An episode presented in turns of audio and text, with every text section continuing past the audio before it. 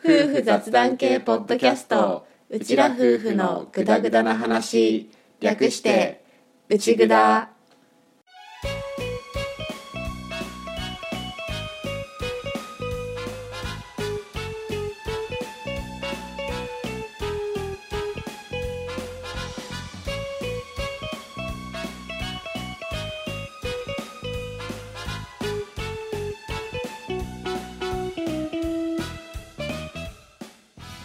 今回も始まりました「うちぐだ」旦那担当のアッキーです嫁担当の歌ですはい本物の夫婦ですこのラジオはうちら夫婦が家庭や仕事その他諸々の雑談を垂れ流す番組ですしょうもない雑談がメインなので間違いなどがあるかもですが適度に聞き流しながらお楽しみくださいはい第57回のオープニングですです最近ねみーをね抱っこするのがきつくなってきてさ大きくなったっていう意味だよねそうそれもあるしあとやっぱり暑くなってきたからね外の気温とかがあ抱っこしてると私もみーも汗だくみたいなあみーもねそうそうまあみー汗っかきだもんねそうそう子供体温高いじゃんうん密着してるとたやさえ暑いのに外の外から来るこのね気温もこう暑いから2人してあで汗だくになるから、最近蒸し暑いからねそうそう風吹いたりとかね日陰に入ればまだマシなんだけど、まあ風がない時とかもあるし日陰がないところを歩かなきゃいけないとかもあるし特に朝火と風を縁に送る時とかさもう抱っこ無理だと思ってしばらく使ってなかったベビーカー引っ張り出したよね。ねベビーカーが日の目を浴びる時があってよかったって俺は思ったりもするけ どなんか買ったけど、そんなに使ってこないっていうか、うん、まあ、車で行って、うんちょっと下ろして抱っこ車で移動ちょっと下ろして抱っこみたいななりがちうん、正直ね抱っこの方が機動力があるっていうかね、まあうね、ん、ベビーカーは楽だけど移動はちょっと大変だよねそうそうまあでもその ちょっとね移動とか結局なんか下ろして抱っこしていかなきゃいけないとことかもちょっとはあるんだけどうんうんそれでもやっぱりその暑さと暑さからまず解放されることを優先してベビーカーを押して最近園に行ってるんだけど。その送りあそ迎うそえうそうって意味だようんね、そうそうそうめっちゃ楽でしょうねめっちゃ楽せっかくあるんだから使おうぜっていううん話ではあるけど、そうなのよでもうひね今まで買い物とか行く時ももうひーふーがいなくてもみーだけの時とかでももう全部抱っこで連れてったりとかしてたんだけどもうそれすら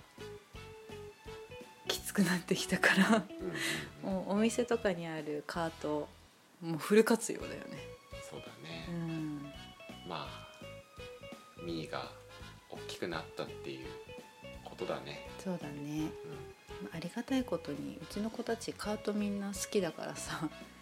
嫌がらずに乗ってくれるから助かるんだけど他のママさんとかの話聞くとうちの子ダメだったとか、乗りたがらないってことそうそうなんかねいるみたい乗せるともうすごいギャン泣きするから結局抱っこかおんぶみたいなああうん大変だね、そうなってくるとねじゃあそっか乗ってくれるだけありがたいんだねねなんかそういう話聞くと乗るもんだとは正直思ってたんだけどあそういうパターンもあるんだって思ったっていうか知ったらあ乗ってくれるだけありがたいみたいなただねみーはね脱出を図るそれは最初から脱出を図るのそれそれとも素直に乗ってくれるけど、うん飽きると脱出しようとするの飽きるとだねまあならまあまあまだううんーんでもどうかな途中で脱出され うーんなるほどねなんか一応さこう子供が落ちないようにいいかわかんないけどさ調節する調節ベルトみたいなのあったりするじゃんうんうんうんあれでグッと調節するんだけどああ体柔らかいからえ何えグッと調節したのにまだ隙間あったのみたいな2位は柔軟性が高いプラス力が強いっていうそう合わせ技をやってくるから、うん結構脱出しがちなんだよねそうなのこの間もさもうグッとやってよし大丈夫だねって確認してちょっと ATM でお金下ろそうと思ってちょっと目離した隙に「はい終わった」って振り向いたらよじ登ってたのね「マジかよ」っつって「お前マジかよ」とか言ってもう一回ギュギュ締め直したんだけど動いてるとまあいいんだけど止まったりするとやっぱダメみたいだよね飽きるんだろうねまあ結構飽きるとはっきりするからね、うんミーはねそうこの脱出っていうのが上2人にはなかったことだから ちょっとびっくりした、まあねちなみに園に送る話が出たじゃうん、うんそれでまあ気づいてる方がいるかどうかは分かんないんだけど最近のうちぐだ割と昼収録も増えてきてるんだよね出始めてるんだよね、うんうんそうだねヒーとフーが園に行くようになったから、うん家にミーしか子供がいないっていうタイミングがあって、うんそのミーがうまくお昼寝をしてくれた時とかにその隙を狙ってまあ俺が家に入れる日ならね、うんうん最近はあんまりないんだけ ど、まあ、入れる日であれば収録したりしてるんだけど昼収録してるとさ、うん外のさ、うんトラックの音とか さうんあのバックする時のうんブザー音みたいなやつとうか、んあとはピンポンが鳴って来客が来たりとか、うんこの内蔵メインでやってる夜収録と比べて外部の音の影響が結構あるなっていうのがあるねそうだよねだから昼収録の時とかは多少暑くても窓閉めるよねうんちょっとでも音が入らないように、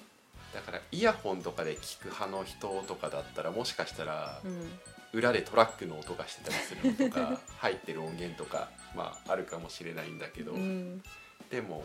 昼に撮れるとちょっと楽だなってう思ん、った、確かに、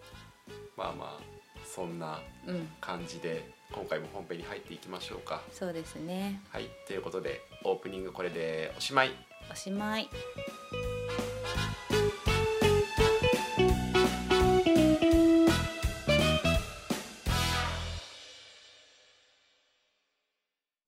うちらといにしえ。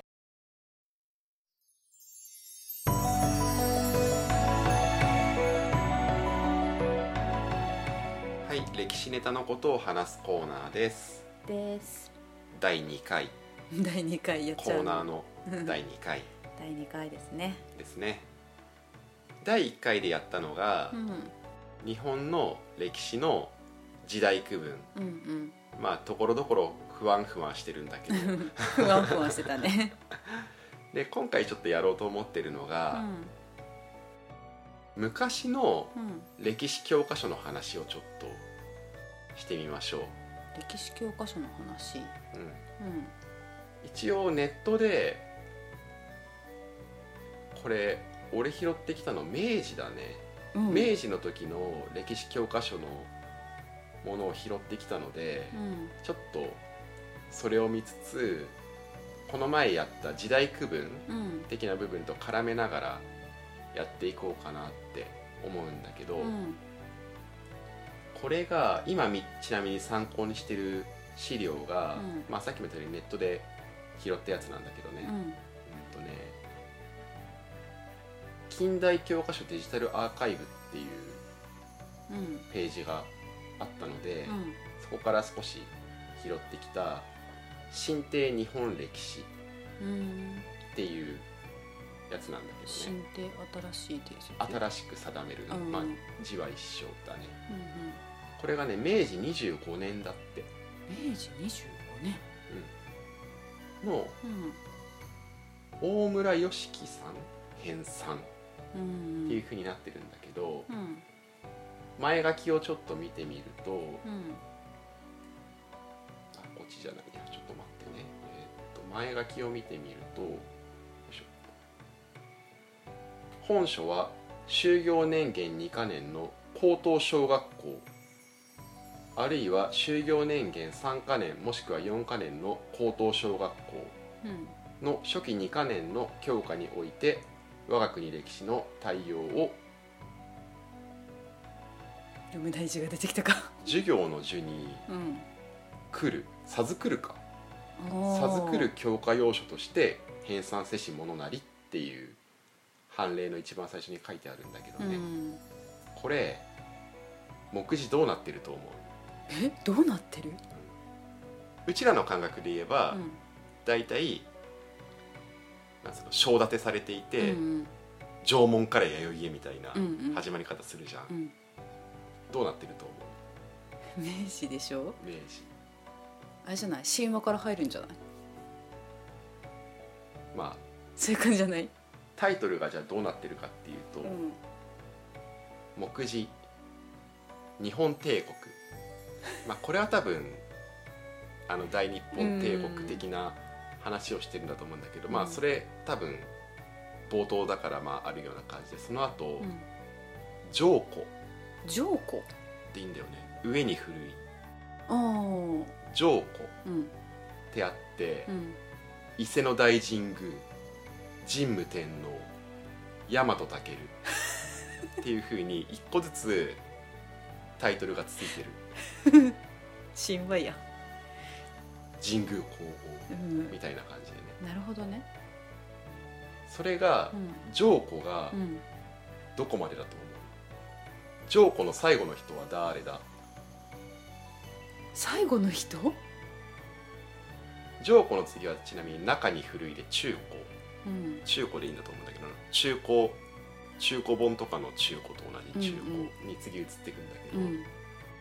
上皇は今言った通り伊勢の大神宮うん神武天皇、うん大和武尊っていう順番で来ているんだけど、うん上古の最後は何でしょうちなみに参考までに言っとくと、うん上古と中古が一貫に乗っていて、二貫に入ると今度は近い古いで金庫うんうんあとは読み方が分かんないんだけど「今」っていう字うにん「あの変わる」っていう字人弁に、うん、と代名詞の「代うんうん」って多分近代か今代だね読み方はなるほどねまさか今城ではないと思うの今でしろまあ分かんないんだけど、うん2巻でその2つの区分があるから全部で4つに区分されてるんだけど、うんじゃあ上古の最後は見出しは何だと思いますか聖武天皇聖武天皇はうね、ん聖武天皇はあいないいないの聖武天皇がいないいないのすごいねなんかそれだけでもうん今のうちらの感覚だと驚くねね上古の最後うはん中富の鎌足りなるほどだからうんこれはあれですね大化うでん区切られたうんうんうんうんことだと思う中古の一発目がうん大化の申請っああなるほどてなってるかうら、んうんちなみに今大化の申請も出たからあれなんだけうど、ん必ずしも、まあ、伊勢の大神宮が初っ端だからあれなんだしあれなんだけど必ずしも人命ってわけではない、あそうなんだねう出来事っていうこともあるんだねん、出来事じゃあ中古大化の申請からうんどこまででしょう、えっとねえっとね鎌倉幕府があおおいい線いい線いい線いったいったいい線いい線いたいた 源頼朝そうだね幕府だねまでがうん中古、うんこれで一巻が終わって、うん金庫が鎌倉幕府から始まる、なるほどじゃあ金庫のうん最後は何でしょう金庫の次が、うんまあ内札的には仮にえっとどうしよう今代にしようか近代にしようか、近代でいこうか近代にしようちょっとでもややこしい ね今の近代の感覚になる、あそうだねじゃあそれと区別する意味で間違ってる可能性も結構高いけど、うん今代と呼びましょう今代そうですね内村的にうは、ん今代うはん今の代だから、うんどっから始まってるか分かりやすいと思うんだよ多分明治天皇かなと思ったんだけど明治維新維新かからそこからかじゃあ、うん、その前ってことで、うん、金庫の最後 は、慶喜違っうん、違た違うあとね、うんうん明治維新だから、まだそっから戊辰の駅とか入ってくるんだようんだからまだまだ、うん一応江戸幕府が倒幕される頃が多分入ってくるのがうん今代の最初、うんなるほどねだからあまあでもあでも違うなまあそうっちゃそうなのか、うんまあいいや金庫の最後は大政返上今ね私も大政奉還かなってちょっと言葉がちなみに薩長土と大政返上ねえそこ一緒なんだねそして肥前は肥肥前じゃないや 肥後だっけ薩長土肥の肥って日五じゃなかった後だよね肥前じゃなくて肥後だようんうん肥後の肥は入ってなくて薩長土になってるなんとだから簡単に言うと神話からうん大化の改新まで、うん大化の改新から鎌倉幕府まで、うん鎌倉幕府から明治維新まで、明治維新から当時の現代ままでっでていう4つの大まかなへ区え分になってるみたいだね。あれだねじゃあさ今の教科書にあるさ縄文弥生古墳みたいなの一切ないんだねそう俺もそれがさどういう風になってるのかが気になって最初調べたんだけど、うんうん少なくともこれを見る限りその区分ではない。ないねっていうか明治の頃ってだってそもそも縄文あれまだちゃんと考古学的にやられてる明治って1800なんだっけあの縄文時代の縄文土器が見つかったあの有名な遺跡ってなんだっけ俺今どう忘れして全然出てこないんだけどごめん私大森貝塚しか出てこなかったよ大森貝塚でいいんだっ貝貝塚あたりからなんかわかんない貝塚からだったっけ、うん、ちょっとけねうんその辺は今じゃあ掘り下げないでおくうんんだけど、あとねもう一個違う教科書をちなみに引っ張ってきていて、うんうんこれは明治30年かななるほど明治30年の教科書なんだけど、うんこれはうーんとね小学歴史教科書っうんていう教科書なんだけど、うんこれはその上皇みたいな分かれ方はしてない押してないの普通にうん第1第2第3第4ってうんうんひたすら羅列されていて、うん第1が天照大神おいしんは第2がうん神武天皇 うんうんっていう感じ、うんやっぱあれなんだね天照から始まって、うんまず神武天皇をやって、うっんていう天照大神神武天皇っていう流れは決まってるんだね、ねすごいね明治ってまだそういう神話を強く出してきてるんだね出してきてるんじゃないのだって元織宣長とかだってその辺やってる人じゃんそもそうんも国学者で当も時からやってたんだからでもさ元織宣長あたりがさ邪馬台国畿内説九州説うんぬんバトってたよね本場取ってるか取ってるってことは邪馬台国についての話もあるってああ邪馬台国にじゃあちょっとその話に行く前に、うんちなみにこと小学歴史教科書うんうん2個目に言った方は、うん方が関数が多いからうんう一ん巻あたりの内容がもっと細かい、なるほどねへっていえうのもあった上でじゃあ邪馬台国の話ですか、うんうん邪馬台国の話はないですねないのかないけどでも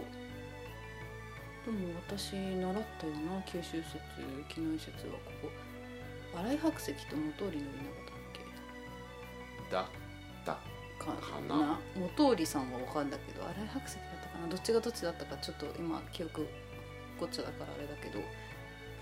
でも江戸時代からあったうん話だからね、でしょっていうことはやっぱり遺跡もしくは遺物は出てたんじゃないかなって勝手に思ってたんだけど、まあ一つ言わせてもらうと、うん邪馬台国は「古事記日本書紀」にないからねそうだ記載がね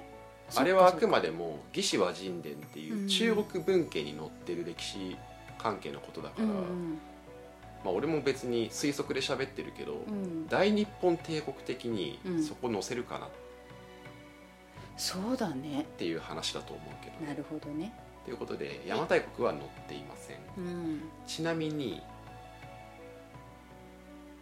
仁徳天皇からうん、飛ぶ一気に、飛ぶうん仁徳天皇の次が、うんまあ、仁徳天皇の次がっていうか、うんと仁徳天皇の次が仏教伝来なんだよへえ仁徳天皇仏教伝来中富の鎌足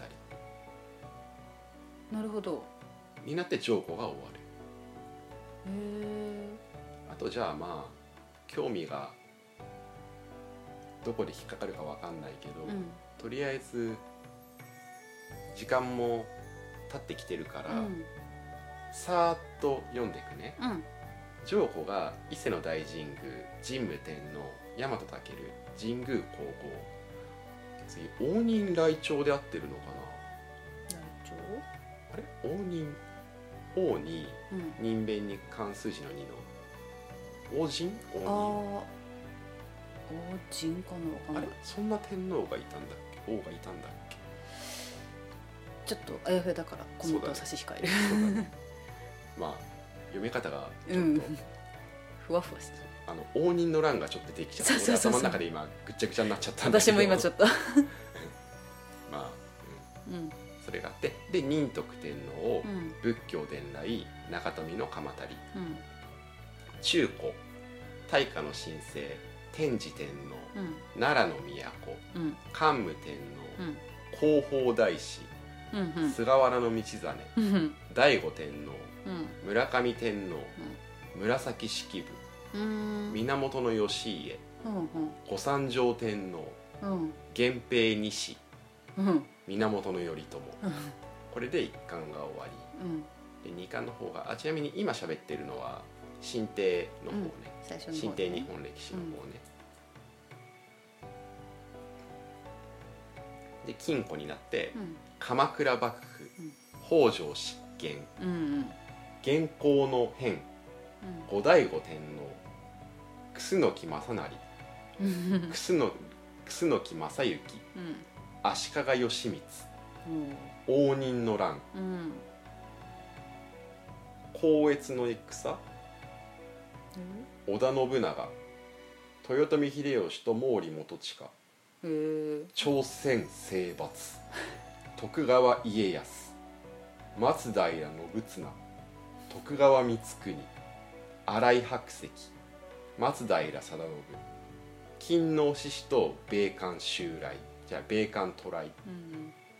薩長土と大政返上うんやっぱ金庫になると急になんか詳しくなった感がああるるよあねるすごい近い時代だからと思うけ どで本代うん内蔵的本代うんは明治維新戊辰の役廃藩置県おお台湾征伐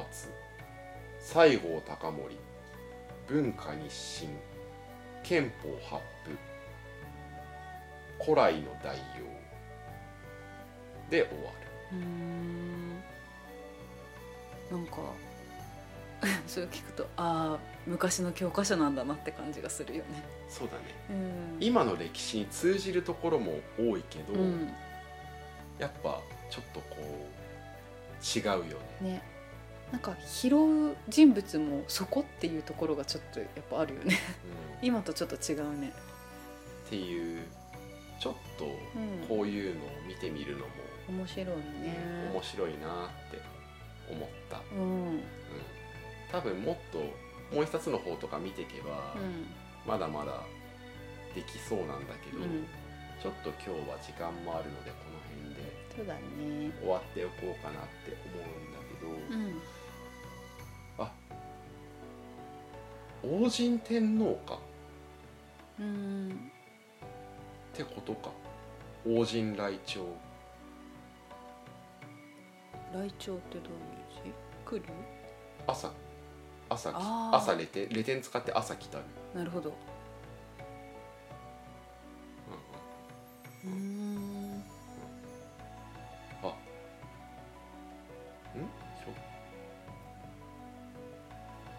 ああああああごめんねううんんとね、新帝日本歴史の方はうん聖徳太子がいないね、そうだねでも小学歴史教科書の方はうんちゃんといる、なんとなんかうんあの見出しになってないだけかもしれないけどね、あうん中身まで詳しく読んではいないけどうんうんそうだね関数も違いがあるから ねそうそうでそう、も詳しくしてるのが小学歴史の方かもしれないそうねそっちの方がやっぱ細かい感じがするねうんうんうんうんそうだねうん、まあやっぱちょっと違う感じはうんするよねって思うし、中身ももしかしたら、うんおなそのタイトルは意識的にはああーってなっても書いてある内容も違ったりするかもなんだけど、うまあちょっと面白いですねんねそうですねっていうそんな感じうん歌の感想はあるかいいやとりあえずなんか読んでみたい ねちゃんと読めるかは別として読めそうかなでもまあ読めるよねほんとだいぶ明治まで来れば読めるんじゃない明治ってまだでも結構漢文要素強漢いよね文帳ではあるけど、うんちゃんと漢字かなまじりで、あ本当うん、書かれてるしうんうんだってそうでしょ、あそっか日本明治の時って言ったらむしろ漢文は使わないんじゃないかうんな、漢文帳で仮にあったとしても公式的なやつでちょっとだいぶ漢文帳強いけど私的なものだとだいぶ崩れてきてる頃だよね多まあ言っても当時の分うん小学向けの文だしそうだね割と読みやすいんじゃないかな、あ句点があるちゃんとうん句読点がある、読みやすいねうん、っありがたいちょっと見てみたいなていううん感じでしたでしたまたちょっと今回ダーって調べて話してるからもう少ししっかりうん調べてやってみるかもしれないんだけど、うんとりあえずは今日のところの内容としては、うんひとまずこんな感じこんな感じではいということでこのコーナーこれでおしまいおしまい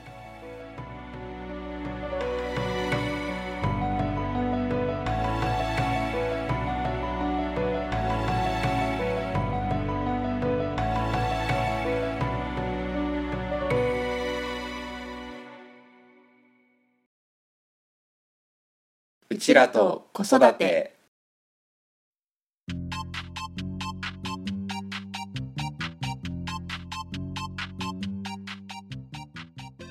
はい子育てネタのことを話すコーナーですです今回ははい子どもの安全確保おい安全面への配慮っうんていうテーマで話してみましょうかはーいまあ最近ねちょっと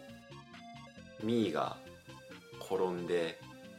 怪我をしたっていうのもうんあったりとかして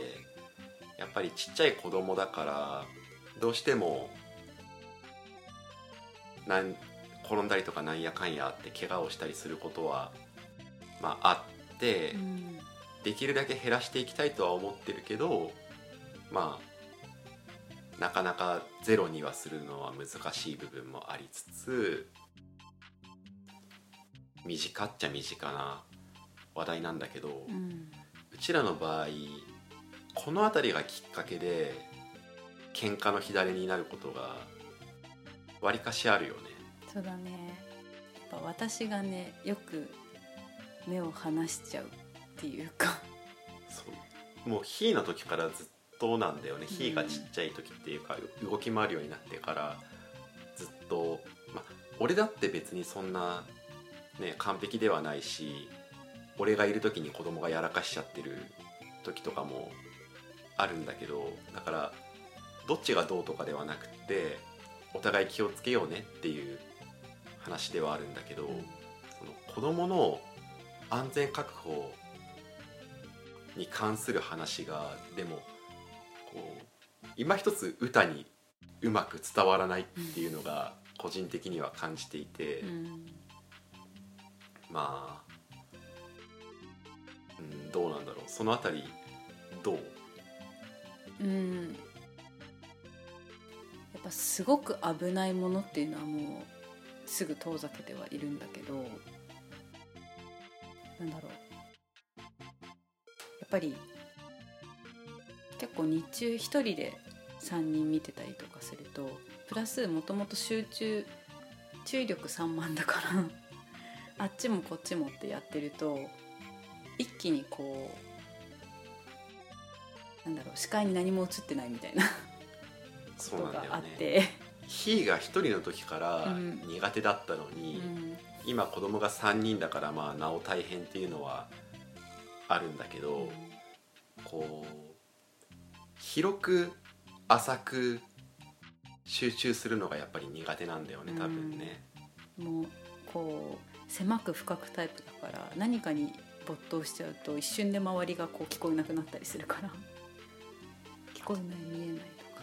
あと多分俺これが大きいのかなって思うんだけど、俺一応子供写真スタジオの時にまあ店の責任者をやってたでしょ店舗の。うん、うんで実際に自分が子供の相手をしていてっていう時は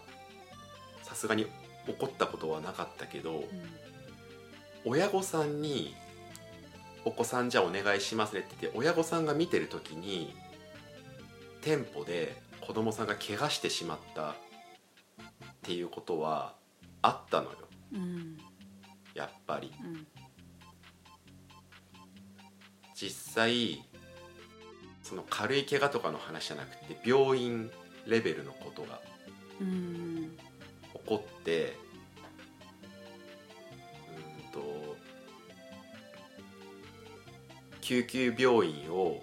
調べてそっちに行ってもらって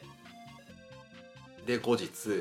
お詫びにも伺ってっていうのを責任者として俺はやってるから。うんその安全に対する意識っていうのは、まあ多分比較的強い方だとは思うんだけどそれが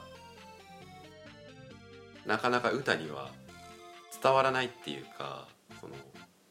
俺がこれ危ないと思うんだけどっていう話をしても今一つちゃんと届いてないっていうか。っていうのはすごく感じていて例えば俺がまだヒーとフーしかいなかった時にフーの写真撮るからヒー見ててねって言って歌にヒーをお願いしておいたんだけど俺がフー笑わせてフーから後ろに下がって距離取ってカメラ構えようとして走り出した時にヒーが俺の足元にいて俺とヒーが激突したっていう事故が起きていてで俺はカメラ持ったままヒーに体重かからないように体ひねってカメラごと砂利道ですっ転んだっていう出来事があったんだけどその時に俺すごい怒ったじゃんその時ヒーをお願いねって言ってヒーを預けたのに歌がやってたことはその公園の花の写真をスマホで撮ってたんだよねだからその時はさすがに本気で怒ったこのテーマだとこういうテイストになりそうでちょっとここまで避けていたっていうのはあったんだけどまあでも難しい問題だけどねで歌さ俺が予防的な意味でこうこうこうだと危ないと思うからっていう話をしてもそんなに真剣に聞かないんだけどいざそれで子供が怪我したりするとすごく気が動転するし自己嫌悪がすごいからじゃあもっと聞いてよって事前に聞いてよってまあ思ったりもするんだけどねっていうっていう話。 はいへいじゃねえなんなんだろうまあ多少すっ転んで怪我をするくらいだったらまあ別に全然いいかなって思ってる節は確かにあるんだけど、そのすっ転ぶにしても、うん、その転ぶなって分かっていて転ぶかもしれないって思っていて転ぶのと大きな音がして「え何?」ってなって初めて気づくのだとうん、それはたまたま軽い怪我で済んだだけっていう話うん、だからやってることが違えばもっと大ごとになっていた可能性もあるしパンパンパンミーが泣いたので一回中断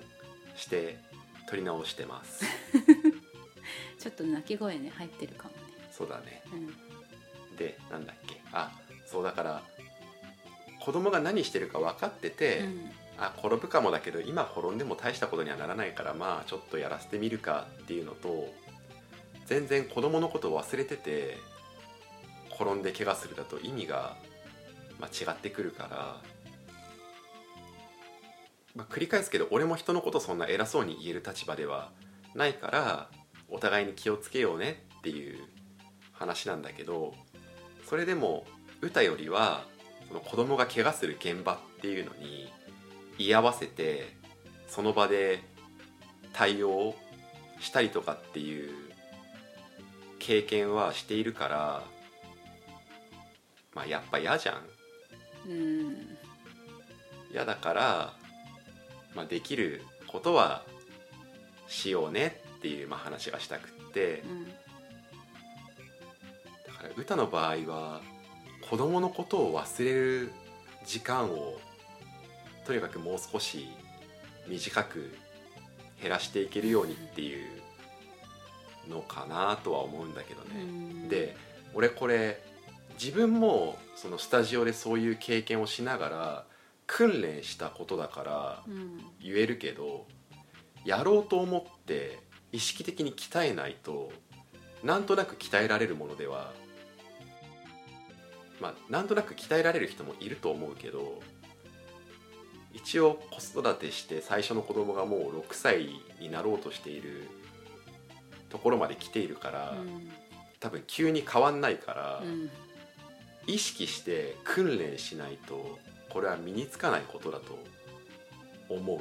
んからねだから一回火が小さい時にさ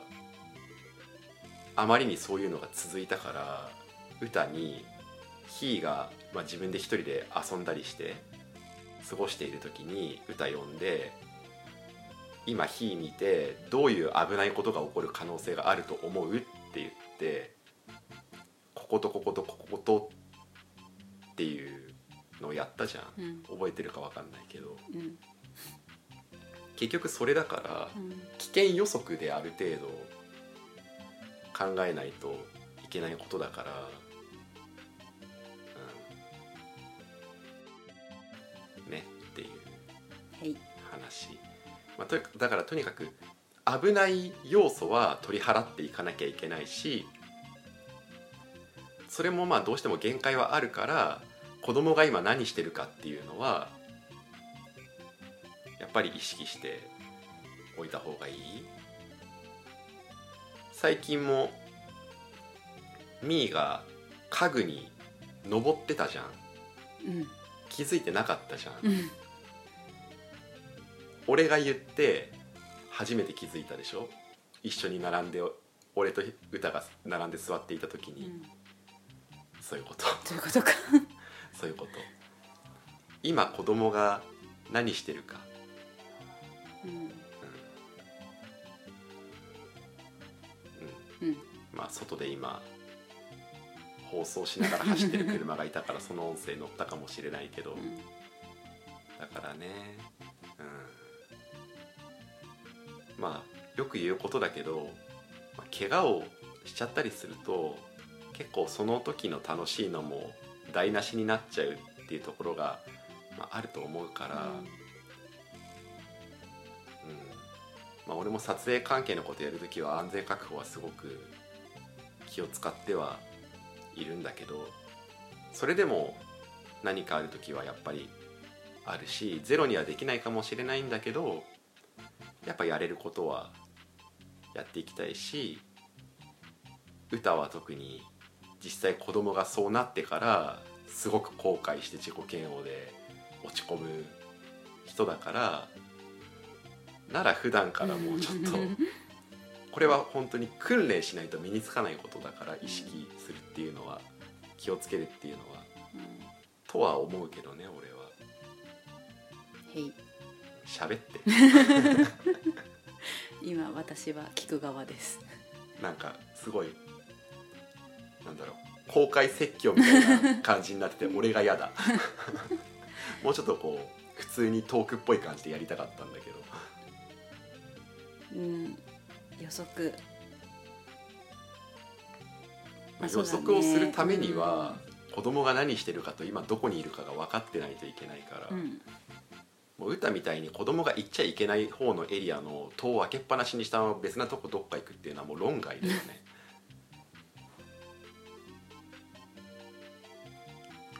だし手元のことちょっと止めてでもまず子供をそこから離さなきゃいけないのに手元のことを止めないから自分の手元を優先する時があるから、まあ、やっぱり特に3歳未満はうん言ってわかるようになってくればまたちょっとは違うんだけど今のミーみたいに言ってわかるわけないじゃんっていう時と何が危ないか分かってない子供何するか分かんない子供に対してはこっちが意識を回してあげるしかないからもうミーに対して「ほら何とかしたら危ないよ」って動かないで声かけてるのなんて、うんもう愚の骨頂だよそうですわかるわけがないんだからそうだねそれは手抜きそうだねだと俺は思う声かけて止まるといいなと止まらないでしょ止まったことあるぐらいの話じゃん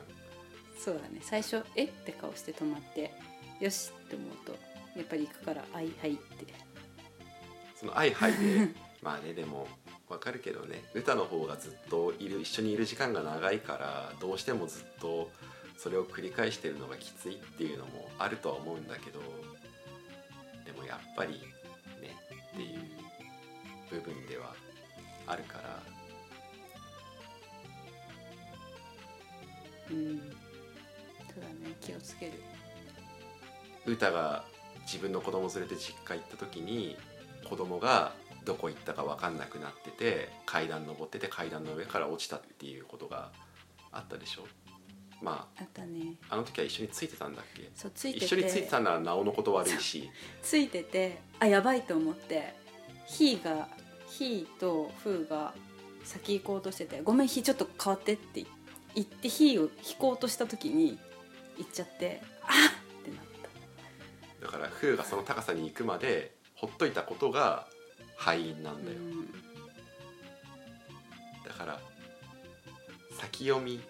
していかないとねっていうまあそれは経験にもよるんだけどでも気配りだと思うから。はいうんねまあ、でもだから俺も人のことは言えない俺が逆に子供を見てる時に子供が転んで頭ゴンって打っちゃってっていう時ももちろんあるんだけどでもやっぱり歌が子供のことを頭をお留守になってる時は多いかなってちょっと思うからまあねお互いに気をつけていきましょうっていう話ですよ。はいはい、なんかこれがこのなんか話の流れで音声で流れるのちょっと嫌だなって思うんだけど うんなんかもう少し歌が普通にじゃあこういう時とかってって普通に返してきてくれればまだあれなんだけどもう言うと割とそういうモードになる時のが今もろ血で出てるからなんか俺がなんかなんだろう責めてるみたいなトーンですごく嫌だ申し訳ないまあまあお互いに本当にお互いに気をつけていきましょう子供は危ないことをする生き物なので。はい定期的に目を目線を送るのとうん今どこにいるかと何をしてるかとまあまあ同時進行で見れるといいけどね。うんということで、はい、はいじゃあこのコー ナーこれでおしまい。おしまい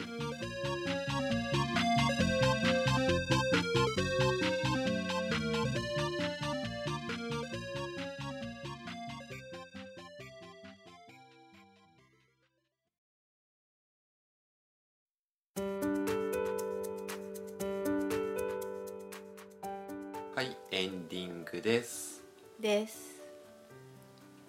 子供の安全確保の話で言うと、うん俺スタジオ時代で2回お子さんの流血沙汰うんに居合わせてるんだけど。うんどっちも角角角に転んだりしてぶつかって頭部から出血っうんていうのに居合わせていて、うんだから俺は結構子供が転ぶ環境とあとは落下する環境うんあとはその転んだり落下した時にぶつかるものがあるかどうかうんものの角とかねには結構敏感な方うん多分その出来事を経験してなかったであろう自分と比べると結構敏感だなって個人的には思ってるんだけど、うんだからなんだろうスタジオの時は1個の方のその事故は待合スペースみたいなところの机が角があったからそこにぶつけちゃぶつかっちゃったんだよねソファーの上で飛び跳ねて遊んでいた子供がバランス崩して転んで、うんソファーの上から下に置いてある机の角にあーぶつかっちゃったっていうのがあったんだけど、うもんうそれですぐそのテーブルにはその保護剤買ってきてうん角のところ全部保護剤で覆って、うん他にも店の中で子供がぶつかったら危なそうなところ全部保護剤で覆ってうんみたいなことを、まあ、やってるからうんだからそういうふうに気にかけるっていうのが割と馴染みがあるのかもしれないんだけど、うんねっていう話あとまあ俺の経験上でこういう時特に注意した方がいいよって思ったりするのは、まあ、今のミーみたいに足元おぼつかない時に、うんの上り下り階段とか坂とかは、うんやっぱり基本大人が下にいてあげないとダメうん最近のミーの怪我も坂で歌が上にいたからミーが転んじゃったやつでしょ、そうだね前に回るのが遅かったうん、遅いっていうかそもそも前に回ってないのうにん歩き出させちゃダメ、なるほどまあ理想論かもしれないけどね、うんでもやっぱりそういうのはあるしあとはどっかに登ったらやっぱりアンテナ立てておかないとダメだし、あとは届くところに危ないものをやっぱり置いちゃダメうん特にうちの場合は大人が気をつけていても「ひ」とか「ふ」とかが、まあ、割と口を酸っぱくして言ってはいるけどどうしても置いちゃう時があるから、今いる空間はどんな危険があるのかっていうのはやっぱり考えて考えるようにした方がいい、かといってまあ神経質になりすぎてねその疑心暗鬼になりすぎてもよくないんだけどでもまあ安全確保っていう面からいくとね、うんだからこう歌がこう何回も「ミーが登る歌が下ろすミーが登る歌が下ろす」みたいなのを何回もやってるのを俺が見て見ててもうそもそも登れないようにするっていう対策をよく取るでしょう、うん俺はそういうことだからあのやっぱ予防だよね何事も予防の方が負担は少ないから治療よりも予防の方が負担は少ないから、この前の食べこぼし騒動しかりだけど食べこぼしたものをきれいにする方が大変なんだったら食べこぼしてもいい場所を作るとか、まあ、それも近い話じゃ近い話なんだけどさ、まあ何事も。風邪をひいた看病をするよりも風邪をひかないようにする方が楽予防の方が小さなことで済むからって俺は思ってるかな気がつくのが遅いんだよねそうだねでも気がつけるっていうのはやっぱり見てるからだと思うんだよね気がつけないっていうのはやっぱり見てないからだと思うからまさにその坂も普通に歩き出して「ん?」って思って「あこれ危ないわ」って動き出したら転んじゃったからあ遅かったっていうまあねうんその「ん?」って思ってる間にすぐ思い気づければいいんだけどまあそれもやっぱり経験っていうところもあるけどね、うんうんまあ何度も言うけど俺も人のことはそんな偉そうに言える立場ではまあないないけどないけども、まあ、さっきのその怪我に居合わせたのもそうだし歌よりは見ている子どもの数が違うとは思っているから。うんだしそのなんかあったら怪我したら、まあ、ちょっとしたさっきも歌が言ったようにちょっとした怪我とかなら別にいいと思うしそれこそこうそういうのがないと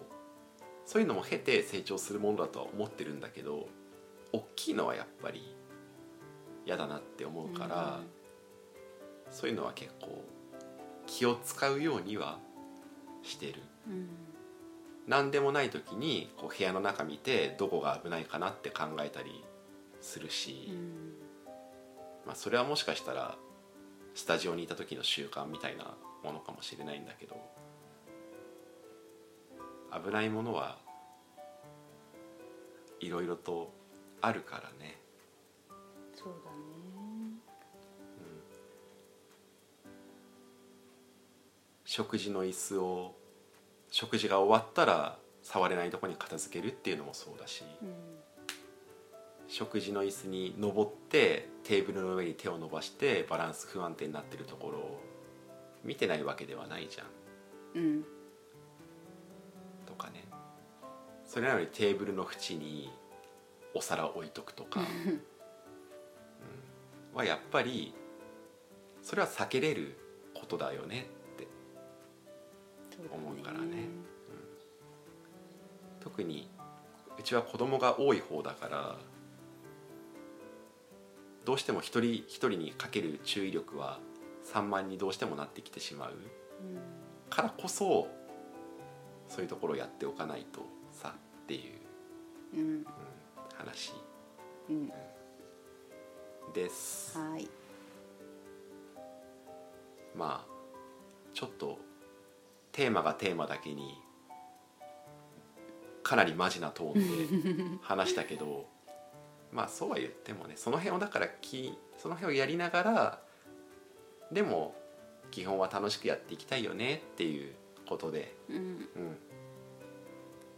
まあ俺だけ喋ってるからそろそろ嫌だからなんか喋って相づち打ってるよあ相づちだけじゃんまあそうだね私はもう生まれ持った性質で気が利かないっていうものだからやっぱりそうだね頭を常に動かすっていうのはなるべく気をつけようとは思う思考を止めることがよくあるからそれもいけないことだなとは思っているあと歌は続かないそうだねうん、なんかあってすごく気をつけるようになってそれが行き過ぎた頑張りすぎな気をつけ方をして、うんすぐゼロに戻るみゼロっては言わないけど 前の状態に戻るみたいなそうだねもうちょっとこうそこまで一気にた警戒度合い高めなくてもいいけど前よりは高い警戒度合いをうん長く保つようにした方がいいんじゃないのとは思う、うん結構本当に喉元過ぎれば暑さを忘れる人だから。そうだね3歩歩いたら忘れるくらいな 良くも悪くもまあねうん歌自身がさ、うんちっちゃい時にさカミソリいじって怪我した人じゃないそうだねだからさそういうことそういうことだねそういうことですはいうんはいということでちょっと今回はこういう感じの話になってしまいましたがまあでも子育てする上では避けて通れない話ではあるよねう、んそうだねっていうことで、はいまあ、あくまでもうちの場合の話うんでした、でしたはい、あと最後にもう一回言っとくけど別に今回たまたま俺の方がいろいろこう言ったけど俺だってそんなじゃあ完璧かって言われるとそんなことはないし子供間に合わなくって転倒させちゃったりしてることもあるから今回の話で言いたいのは歌がダメだから気をつけろよっていう話をしたいわけではなくって、まあ、お互いの反省点を合わせながら、まあ、うちらは気をつけていけたらと思ってますっていう話を、まあ、してるっていうことで、はいまあ、認識いただけたらなと思います。思いますはい、ということで今回も聞いていただきましてありがとうございましたありがとうございました次回もぜひまたグダグダ話にお付き合いくださいお願いしますということで今回もこれでおしまいおしまいうちぐだでは皆さんからのご感想やご質問を募集していますいただいたご感想やご質問は番組内で紹介させていただくことがあります内ぐだのツイッターアカウントがありますので DM もしくはアカウントに貼ってあるリスナーさん用のフォームから気軽にお送りくださいツイッターアカウントは「アットマーク #UCHIGUDA アンダーバー RADIO」アットマーク UCHIGUDA アンダーバー RADIO アットマーク内ぐだアンダーバーレディオです